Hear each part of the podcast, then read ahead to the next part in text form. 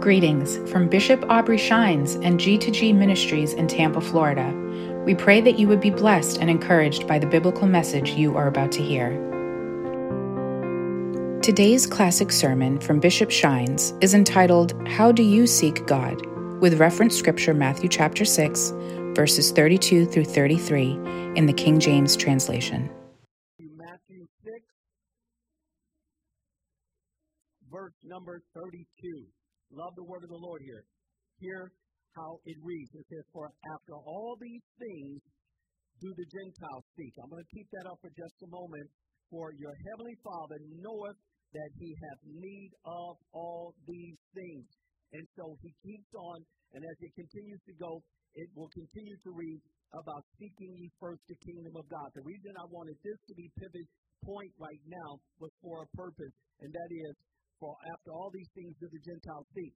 What the Lord was saying uh, before and after, if you want to read a little after, let's go to the next verse. I might as well give this to you as well there in verse number 33. But seek ye first the kingdom of God and his righteousness, and all these things shall be added unto you. Now, if you go back one more time to the previous verse there in verse 32, you'll get it. It says, For after these things do the Gentiles seek.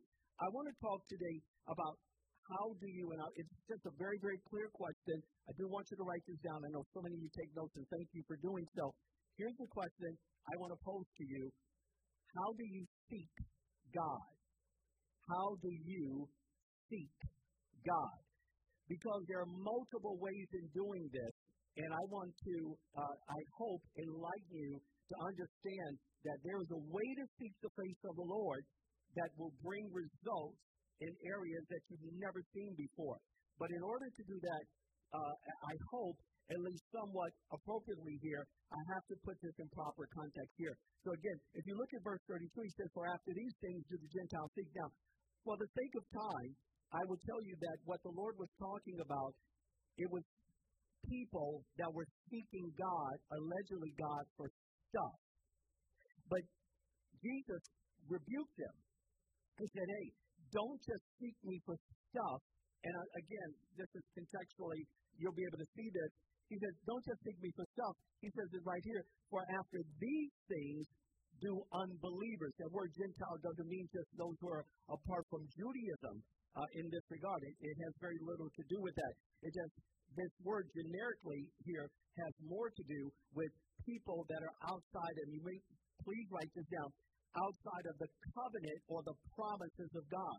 So what the Lord is saying to the followers there is, hey, don't be like people that don't follow me.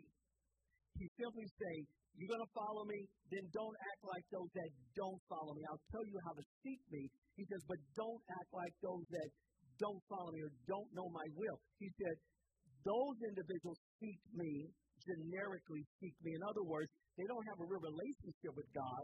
But they call upon God when they want stuff. And there's a lot of people like that. Unfortunately, uh, I find that say they name the name of the Lord. They're not really seeking God. They're seeking the God of stuff.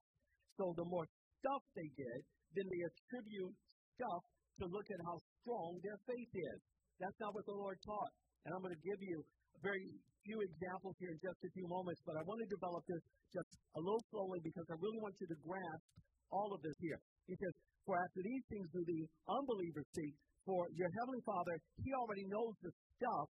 And you may want to write that word down again, the stuff that you have need of. Now we can go to verse number 33 there, and you'll see the entirety of what the Lord was saying. So look at verse 33. Let's go to it. He says, But this is what I want the followers to do. First, seek the kingdom. And I want to pause. I want you to write the word down government. Now, I'm not talking about natural government. I'm talking about the government of God. The government of God trumps over all natural government. I don't care if that government I'm referencing is capitalism. I don't care if it's socialism. I don't care if it's communism. The kingdom or the government of God is what believers should go after. It should not be your political ideology. It shouldn't be your political aspiration. It should first primarily be the government of God. This is how we see God. So again, make sure that you write that down somewhere. First, seek the government of God. So, what is that telling us? Jesus is giving us all insight that God has His own, and here's a key word, please write it God has His own structure. And so, once you get these mental pictures in the imagery of your mind, then when you read the scripture, you will then contextually put it where it needs to go. So, again, seek ye first the structure, the government, how God's plan is set up, and his, watch this, after you seek his structure, now seek his right standing. The scripture reads, and his righteousness. So that means that don't just understand the government of God, also seek how to be in right standing with that government. Let me tell you why that's so important. Because in the world that we live in, we can all find ways to cheat the system. That means that we understand the government of the world we live in, but if there are a zillion ways around, you know what I'm saying, uh, really adhering to it, a lot of us will do just that. But note how God now separates his government from earthly government. He puts it simple. He says, after you understand my structure, my order, the way I'm set up, he says, when you do that, then I also want you to pursue my right standing. In other words, I want you to be a right standing citizen citizen within the confines of the government that I've set up. Boy, that's really, really good here. Now, I like this word here, and I, I debate it uh, while we're doing this. Do I get into a lot of Hebrew and Greek? I'm going to have to on this. I'm just going to give you just one word, maybe just a few words as time goes. This word seek is a very powerful word. It's katanil. It, it, it comes from two separate verbs in the Greek. I, I love it here, and I'm going to give you the definition because you're really going to have to understand this particular structure if you're going to understand how to seek God here. So it comes from these two words, and, and here's the definition. Please write it down. It means to discover, it means to perceive, and it also means to fix your eyes. So it means to discover, and there are several other uh, adjectives that are there, I, but I, I think this uh, embodies, in my opinion, the majority of them. So it, it just simply means to discover, it means to perceive something, and it means to fix your eyes. So let's go back now to the uh, 33rd verse, and now let's look at it with proper definition, and then we'll kind of insert the definition where the word is, and you'll see how this structure is really set up. This is really good and what our role, what our job is. So the Lord is telling you and I, through the believers that he was dealing with right then and there during his earthly ministry, he is, he's actually giving them this blueprint, this template of how to get an understanding of the kingdom. Note how he does it. He says, but seek ye. So again, put in that definition. He says, but seek ye. It means discover. That's what he's really telling those earthly followers. He said, look, here's how you're going to get where I'm going. Here's how you're going to get what the Father's really up to. He says, I need you all to have a desire to discover. I need you to have a desire. In other words, I'm going to help you here. The Lord is telling them, I'm going to help you perceive something, but here's the key. I need your eyes to perceive it. I need you to fix your eyes on something. I love using this word in so many settings. I'll get it to you as well. What he's really saying is, I need you myopic. In other words, I need you to have a tunnel vision. Those of us who have ridden horses before, often, not always, but often, you'll see what they call blinders on a horse. And I asked trainers, what's that really all about? And in a nutshell, what they shared with me is they don't want the horse to see something in the peripheral and go in the wrong direction. So there are several components. You know, you don't just have a saddle, you have the various objects to help guide the horse. But what helps the horse, if the blinders on, that way the horse is only seeing in a myopic view, in a straight arrow. So it's the same concept that Jesus is sharing with the followers, saying, look, if you want to understand my government, and if you really want to be a part of what I'm really doing, if you really want the blessings that come from this, there is a way to seek it. And one of the ways to seek it is to put something around the eyes. That way you can't see to the right or to the left. In other words, what the Lord is really saying, I need you to stay focused. And that is a very difficult thing in this ADD world that we live in because most people cannot stay focused very long. That's why if you ever have a conversation with someone who's kind of scattered, it's hard to have that conversation with them because you may start on topic A and before you know it, they are on topic M and then R and then T before you know it. And you're trying to find out, wait, how do we get from here to over here? They're not focused. And we have a lot of this in the kingdom of God. I'm going to develop this here in just a moment. So much of this is in the kingdom of God because we also fight against not being focused with what I call, please write it down, spiritual fads. Spiritual fads. This is so important to take note. Because spiritual fads, what they do is, and I'm speaking to spiritual people right now, it'll have you jumping everywhere. Whatever, quote, new fad spiritually is out in the body of Christ, people will jump on it.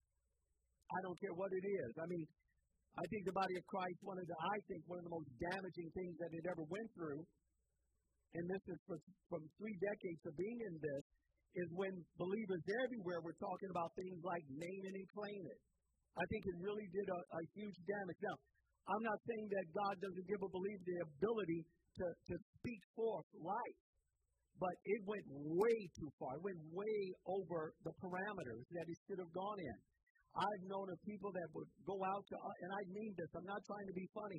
I've known people to go out to other folks' homes people living in the homes, and they go up to their home and stand out and point their hand towards the home and claim that home for themselves. And would say, God gave me that home because that unbeliever, and they would justify by Scripture. That's not God, that's called covetousness. You're coveting someone else's house. Why not wait till it goes on sale? Or at least pray if you believe that that was your home, then you can know that God's going to help you because the home is going to go up for sale. But to go in to claim someone's home, I could go further. I won't. I think you're getting the point.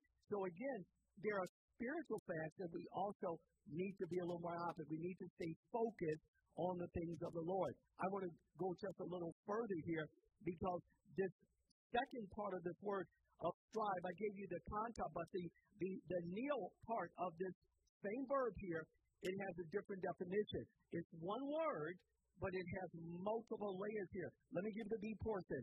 Is where we get part of this word. Please write it down. Strive. That's S T R I V E. To strive for something. And you need to record that as well. When you strive for something, this is still the seeking definition here. When you strive for something, and you need this definition, so I'm going to be a little patient. I'm going to talk a little slower. I need you to get this definition. It means to exert oneself vigorously. So when you exert yourself vigorously, that is what Jesus was referencing when he says, I need you to seek me. So it wasn't just to observe, perceive, and to fix your eyes. The B portion or the other part of the word, seek here, actually means to strive for something. And that's what we get to exert oneself vigorously.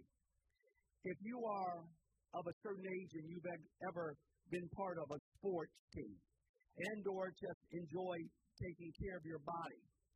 You can relate to this because this word comes with that concept. It means that you exert vigorously because you're trying to reach an objective.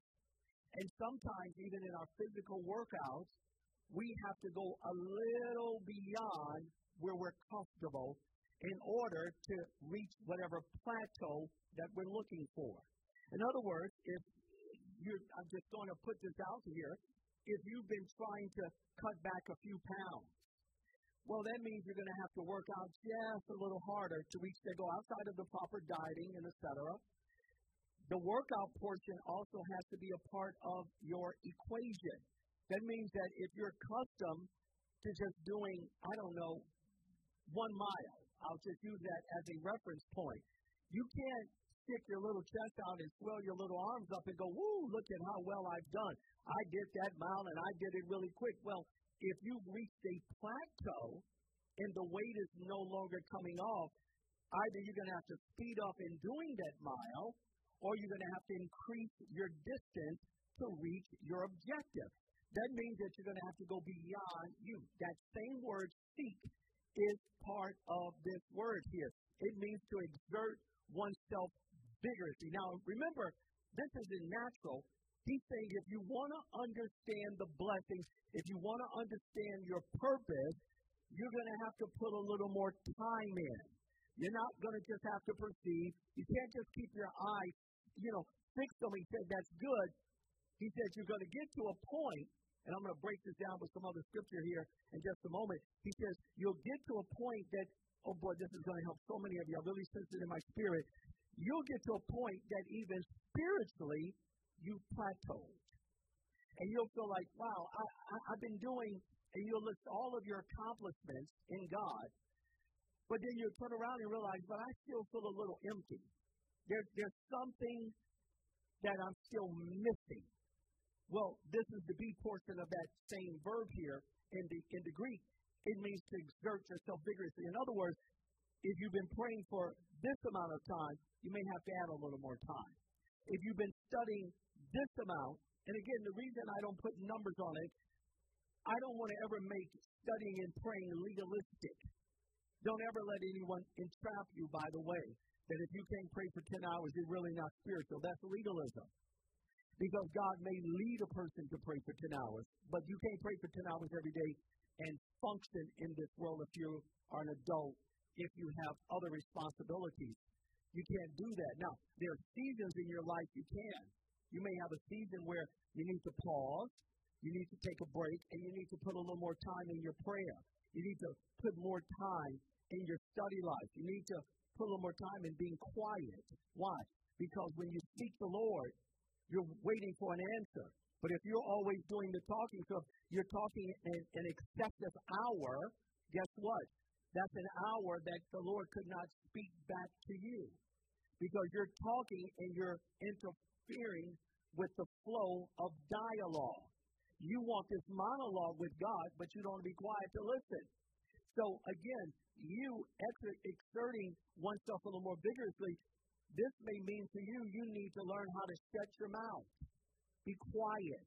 Learn to listen. Don't just pour out everything to God. I see so many believers do that.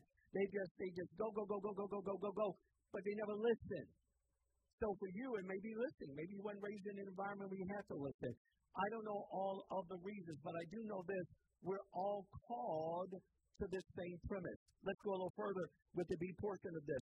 It also means this is the same word. Can you imagine one word meaning all of this? And we're going to read it again, and then we'll read all the definitions, and that way you'll understand what when Jesus was talking, how those guys and girls were really listening to him. So it doesn't mean just exert uh, oneself vigorously. Please write this down. It also means to contend in opposition, to contend in opposition. By the way, write it down. That's a military term. When you contend with someone, the idea comes from a wrestling match.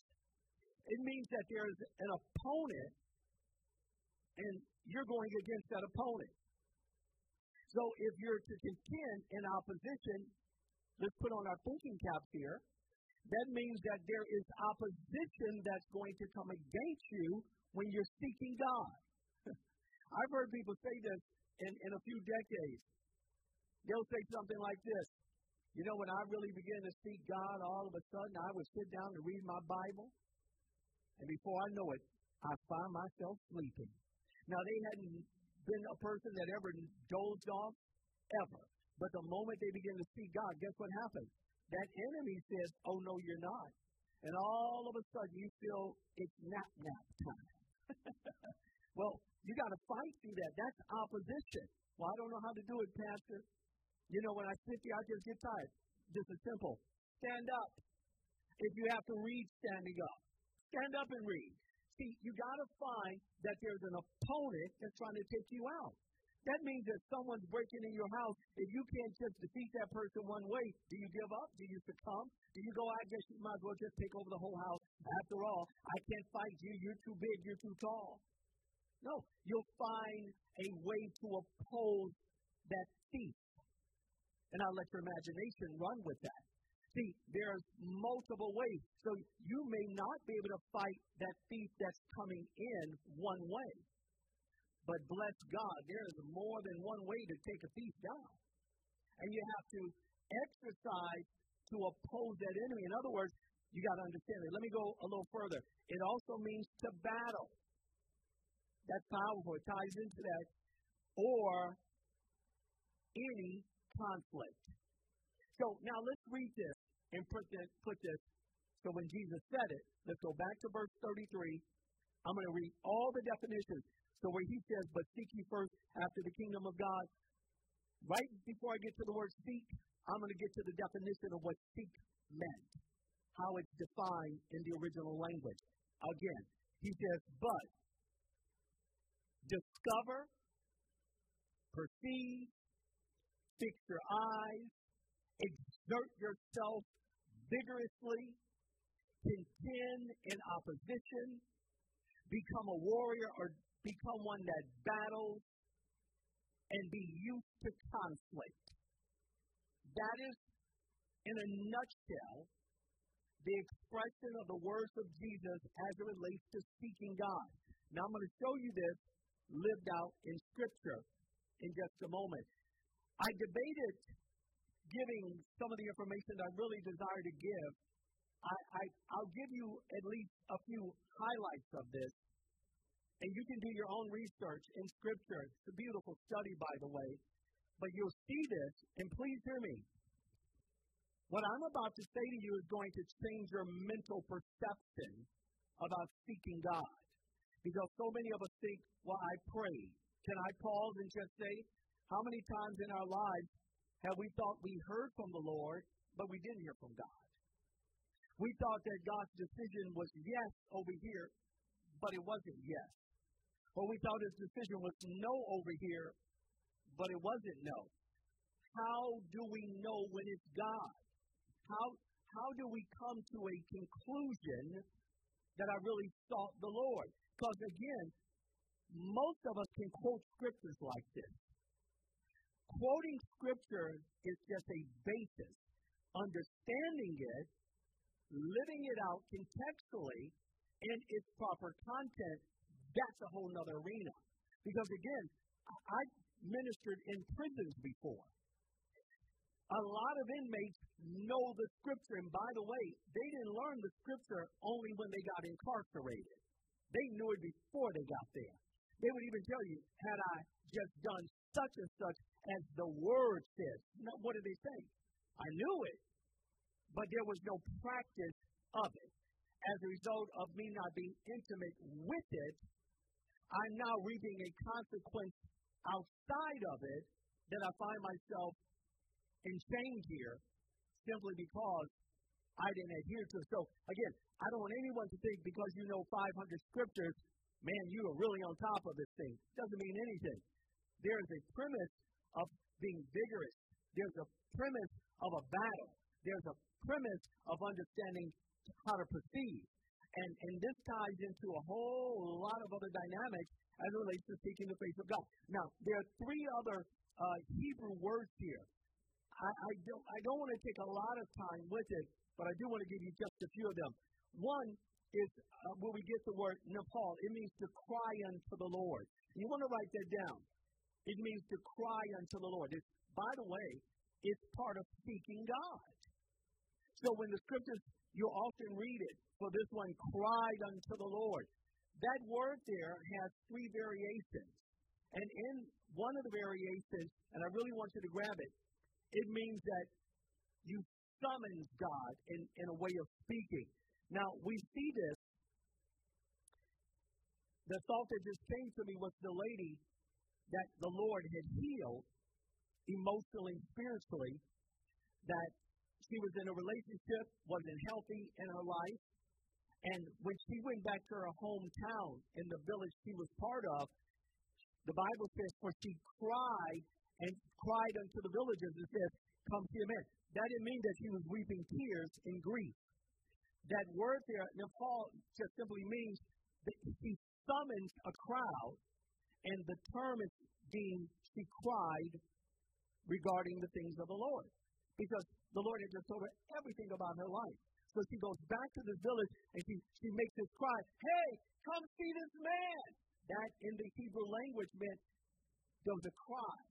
Again, don't get confused the word crying with being sad, tears are flowing.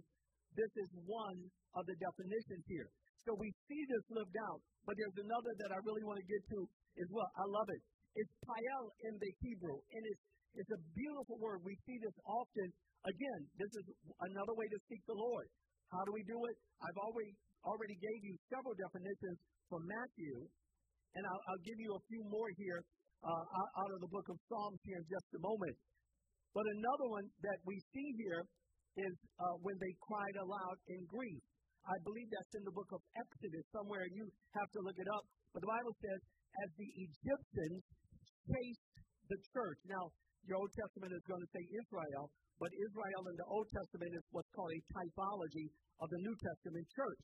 So the Bible says in the book of Exodus that when they when the uh, believers were being chased, I, I want you to get a mental picture. That means that the believers were running from their oppressors. And note something. The Bible says they cried unto the Lord. And, uh, and that, that word here, pael, it means that they were in grief. So how do we seek God? Please write it down. There are times in our lives, please record this. God allows grief. I didn't say he. You got it. I, am sensitive. I can almost hear some of you saying, created it. That's why I paused. He didn't create it, but He allows things to happen. Well, why doesn't God just fix everything? Why, why do I have to go through what I go through? Well, if that's the case, you wouldn't serve a God that ever gave you a free will. Then you're not serving a God out of free will because He's going to mandate it. I often use the analogy that's like saying you love someone. If you got to love them at gunpoint, that ain't love. If, if you put a gun on them and say, Don't you love me? Well, what do you expect them to say if they want to preserve their life? They'll say, Well, yes, I, I love you more than anything. That's not love. That's not love. Well, that's what we do when we assume that God's just going to change everything. He doesn't. I love the God that we serve. He gives us free will to love Him back or not love Him back to hate him if we want. That's free will. You know, in Islam, it's different. That's why their mantra is by any means necessary. I know a lot of you think that's something that Malcolm X said in the 60s. He was only repeating the Quran. The word Allah actually means submission by any means necessary. Yeah, that's what it means. I studied. I know. I used to go to a mosque, unfortunately. Anyway, here we go. So this, the church was in Israel. Their oppressors had them in bondage for 400 years. Guess how they sought the Lord? Please write it down. They sought him in grief. They were crying unto the Lord. Now, this wasn't like the woman where Jesus healed, and she went about her village saying, Hey, come see this man. He told me everything about my life. He's the neatest prophet I've ever met in my life. That was her testimony. But the Israel church, that wasn't theirs. They had been in bondage for centuries. And they were just being beat down. I, this is just hard to conceive here. And the Bible says, how did they see God? They cried unto the Lord in their grief. And even when God seemed to be delivering them while they were on the run, trying to get away from their oppressors, the Egyptians, the Bible says that they turned and they looked and they knew that those Egyptians were right on their heels. And the scripture says they were afraid. Go read it in your own Bible. It says they were afraid. What am I giving you? One way to seek God is when you are afraid. It's nothing wrong with that. If you're afraid of something, here's a great word from the Lord cry unto the Lord. Your crying unto the Lord is a method that God allows for you and I to seek Him. Have you ever been afraid of anything? I have. Sometimes we're afraid of failure. And so we go overboard. So we become workaholics. I've been guilty of this. This is why I try to make sense to us, I can't. We are afraid. Listen, listen, please hear the words of the prophet this morning. We are afraid what people think of us.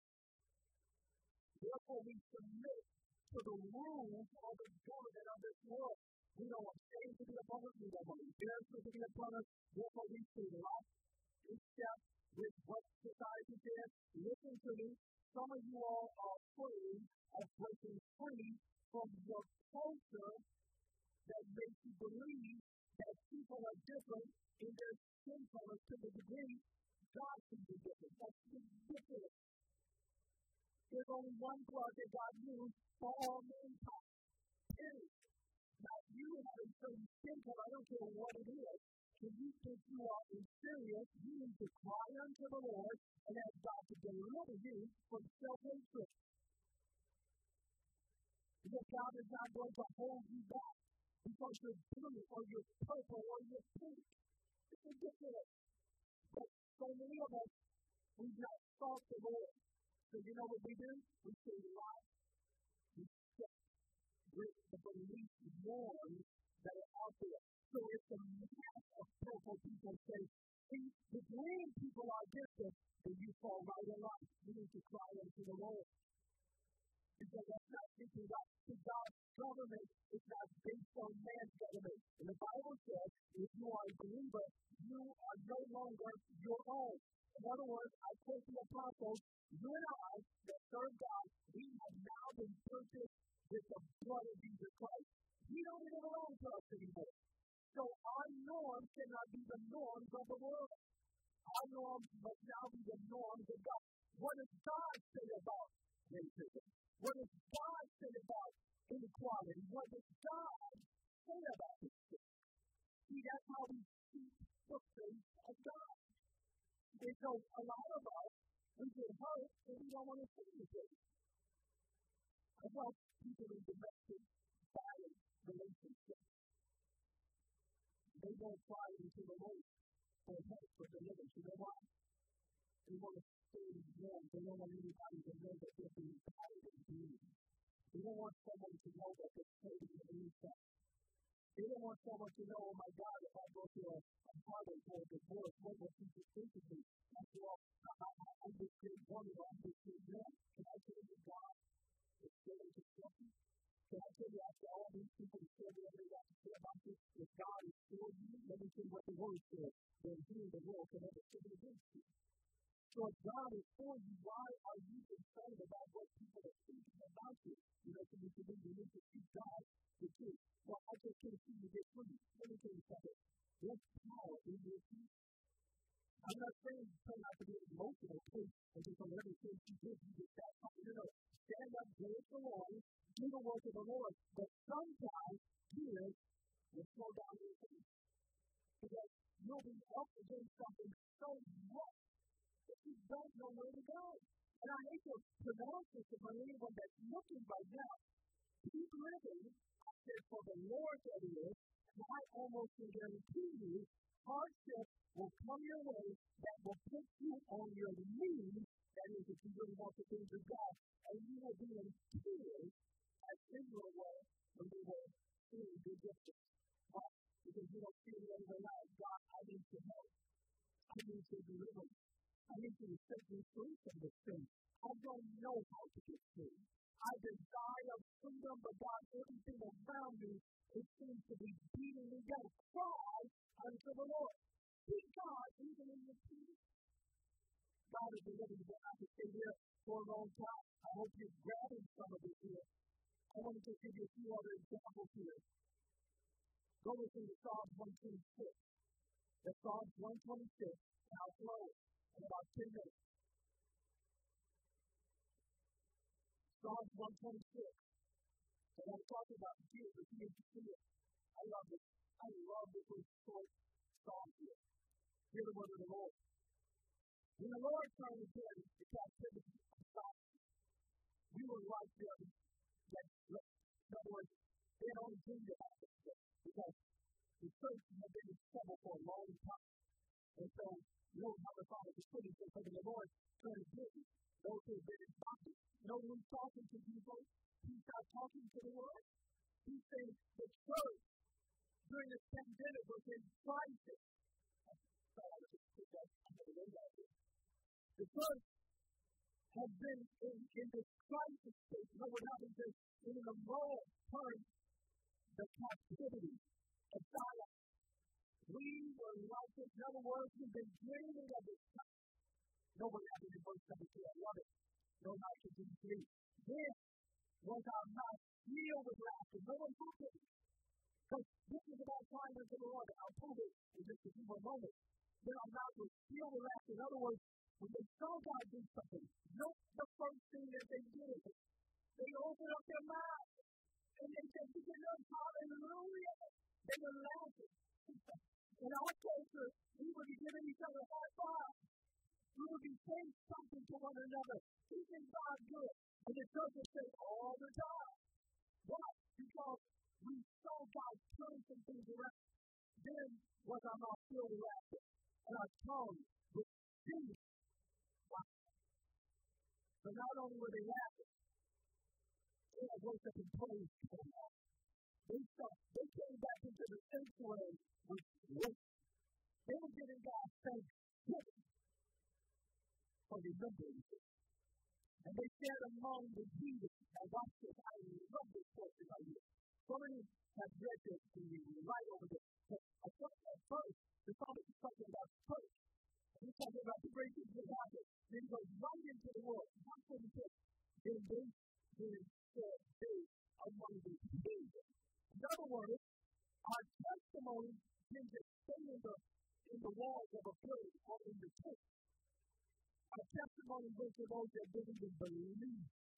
And note what the unbeliever said about believers. This is right here. The Lord has done great things for, the next verse. Look at, look at the rest of verse 17. He says it right there. He says, The Lord has done great things for them. Note who's now testifying. It's not just the church. The world is looking for it. But God, yes, God has done something for them. Look at the next verse if you don't mind. The Lord has done great things for us. We are, we are glad. Next verse. I love this here. Turn again our captivity, O Lord, as the stream in the South Paul. Don't go any further. You got to understand this. This is desert territory. And if you've ever been to the desert, I have. At a certain time of year, water can rush into the water. Doesn't actually drop it. All the people believe. But if they're in the wrong area, and the one way you know if you ever been to a desert, if you go to a desert, you say, why is this, this huge deficit in the earth that seems to be dry and parched? You got to be careful because at the right time, the gust of water can come and sweep you down in something better. These nomads understood this stuff here. They said, Turn again our captivity, the Lord, as the streams in the desert. In other words, no matter how dry it is, send around, send some water, clean this thing out notice what's said here.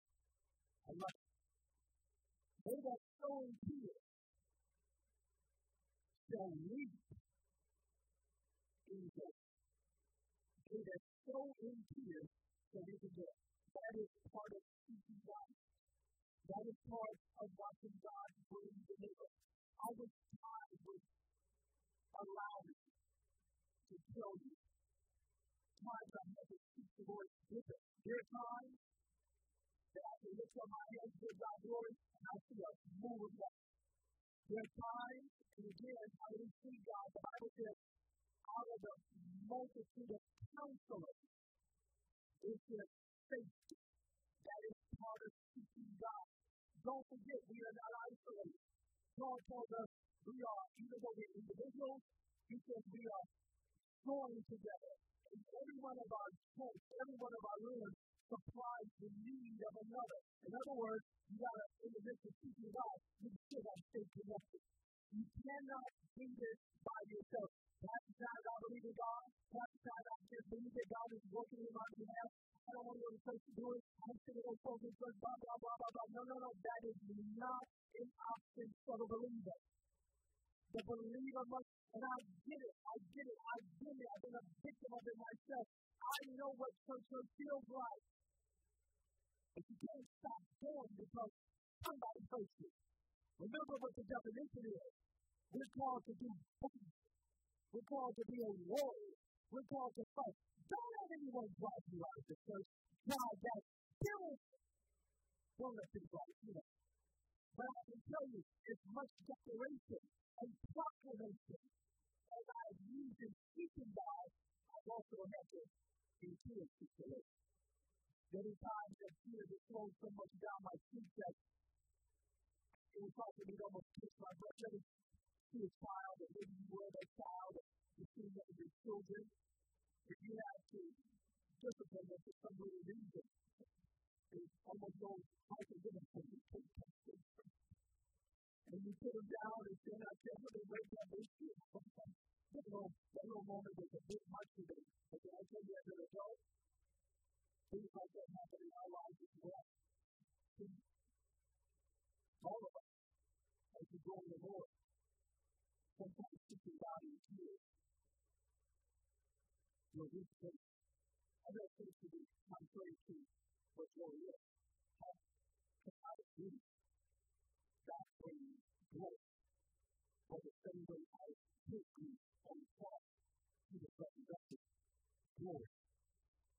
You and I are not faith and I will speak. See God into the things to see to you.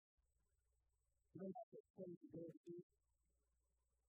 If you live in a volatile, volatile scenario in a home, don't have to going to the cross.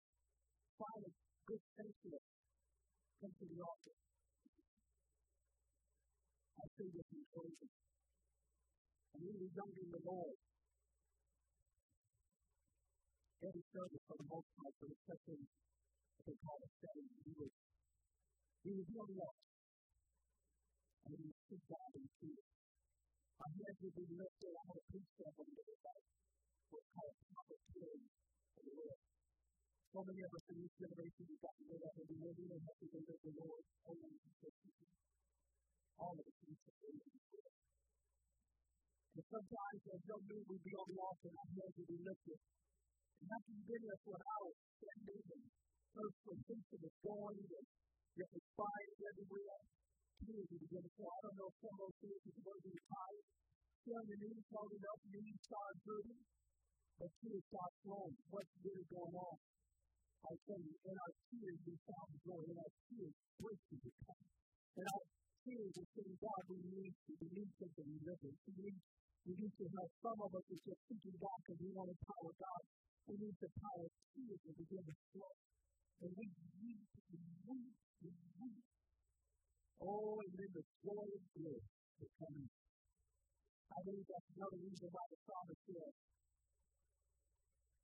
that it may be dark, maybe they do. Joy comes in the morning. Sometimes the morning is within that hour of seeking God. Sometimes that morning is in the midst of the crisis in your life. Can I encourage every man that's watching? Don't be ashamed to seek God for your children and tears. You've seen it in yelling at them, but that hasn't changed them. Maybe you need to seek God different for them. How about so you getting there and releasing your home or going through that trial, I mentioned it for adults. Somewhere they set, somewhere they lie their head on the bed. And you go in your life where that bed is, and you kneel where that bed is, you kneel where that couch is, and you seek God and tears for that son, for that daughter. And then they both do it. Cast things in your counseling, that's good, that's part of teaching. But sometimes even in your tears, you got to seek God's heart and live it. Don't let them die in their sins, they'll be lost. Your word promise. If you don't let any in my household be lost, God, give them another opportunity. Give them just sometimes tears of. He is not, you're your own flesh. You do what Jesus said the Gentiles do. You're just seeking to stuff. But sometimes in this proper word of teaching, you got to see God in tears to deliver from that son from that daughter. Weep unto the Lord and take joy in you. Weeping may indeed endure for a night. And joy will come in the morning. Sometimes you got to seek God with tears that joy can feel. I say, why do we need joy to come? Because at some point, that's the Bible. Joy represents the divine person. So we can't go around in tears all day. But we can find that father, seek God in fear. And say, God, I don't want to leave you until you deliver me. But Pastor, I may be there for a while. Then you know what? Go to work and come back and go back to the car. God doesn't do that for Maybe it's for finance. I don't know what it is. But you just speak the word. If, if, you've not seen it manifest, I dare you to go to your father and begin to speak the things that are there. Maybe you were once tied to a man or woman that should be helping you raise children, and they're not. And you, you've exhausted everything in the court system. And they found ways to meander through them do all the things to bypass their responsibility. You don't have to get mad, but if you see God is here, the Bible says that even the heart of the king is in the hand of God. And God, God did not say that only the righteous king. He said the heart of the king is in here. God says, I can turn their heart any way I want. I care that he wants to see God. God turned his heart several times. God can turn that you God can turn things around. Sometimes it's really difficult to some of you. Sometimes in God turning the thing around in your tears is when God puts a separation. Because now I'm going to give you peace to walk without me. I'm going to give you peace without that job because I'm going to open up another job. I'm going to give you peace in the midst of your children. You've been from in your way, but let me be your God. I get your peace and peace. Seeking God in company more than just us coming to church and up our hands. When I see a man or woman come to church and music is going to this and never lift up their hands, I know they're not seeking God.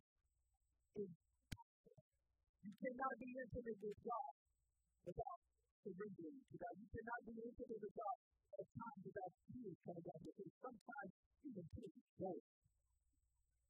So we're all to seek God. And I want to charge you. You can ask five minutes that I have. Before you go back to your place, wherever you do, whatever constraints you may be looking for, when you seek God for direction, when you seek God for the strength of your pastor, when you seek God, don't just speak the word from your pastor, seek God in peace. I really want my pastor to be great. You tried it? Have you rest I really want my first lady. Have you rest Have you it? I want my church where it is. Have you rested Have you sought God? Have you earnestly contended? Have you done battle on their behalf? Go back to the house of the Lord with a renewed See, before the doors open that Sunday across this nation, let your testimony be, I sought the Lord for my ministry. I desire great things to happen. I want to see our church really do more than it's ever done before. Don't just be one that is critical. That's not what you got. God didn't call you to be critiqued. He said, seek me in your family. Contend for those things. Fight battle. God said, I'll make a way. I'll open a door. I'll do the impossible. I'll put people together and others I'll separate them. But I'll be in it. God said, I'm going to do thing. I'll be Those of you that are looking like this, you. Pay this service. How much? Don't just in your mind. Let these words come off your lips. Say these words with me. Say, Father, forgive me of all my sins. I believe that over 2,000 years ago, died. Three days later, you were resurrected with all peace. Stay with me that same power, that same strength. I ask you now to apply it to my life.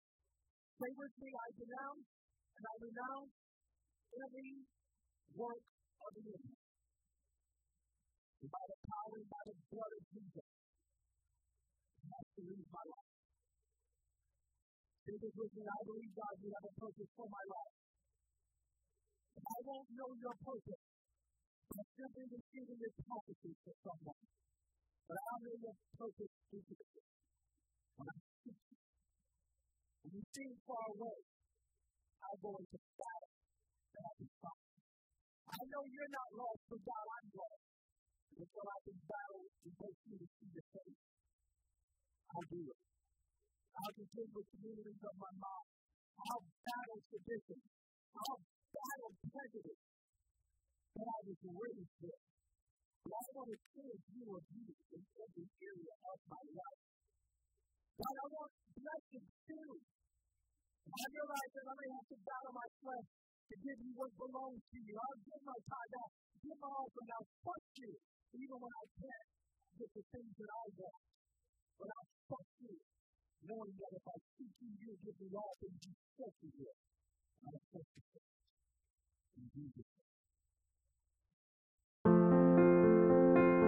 We hope this message has been a blessing in your life.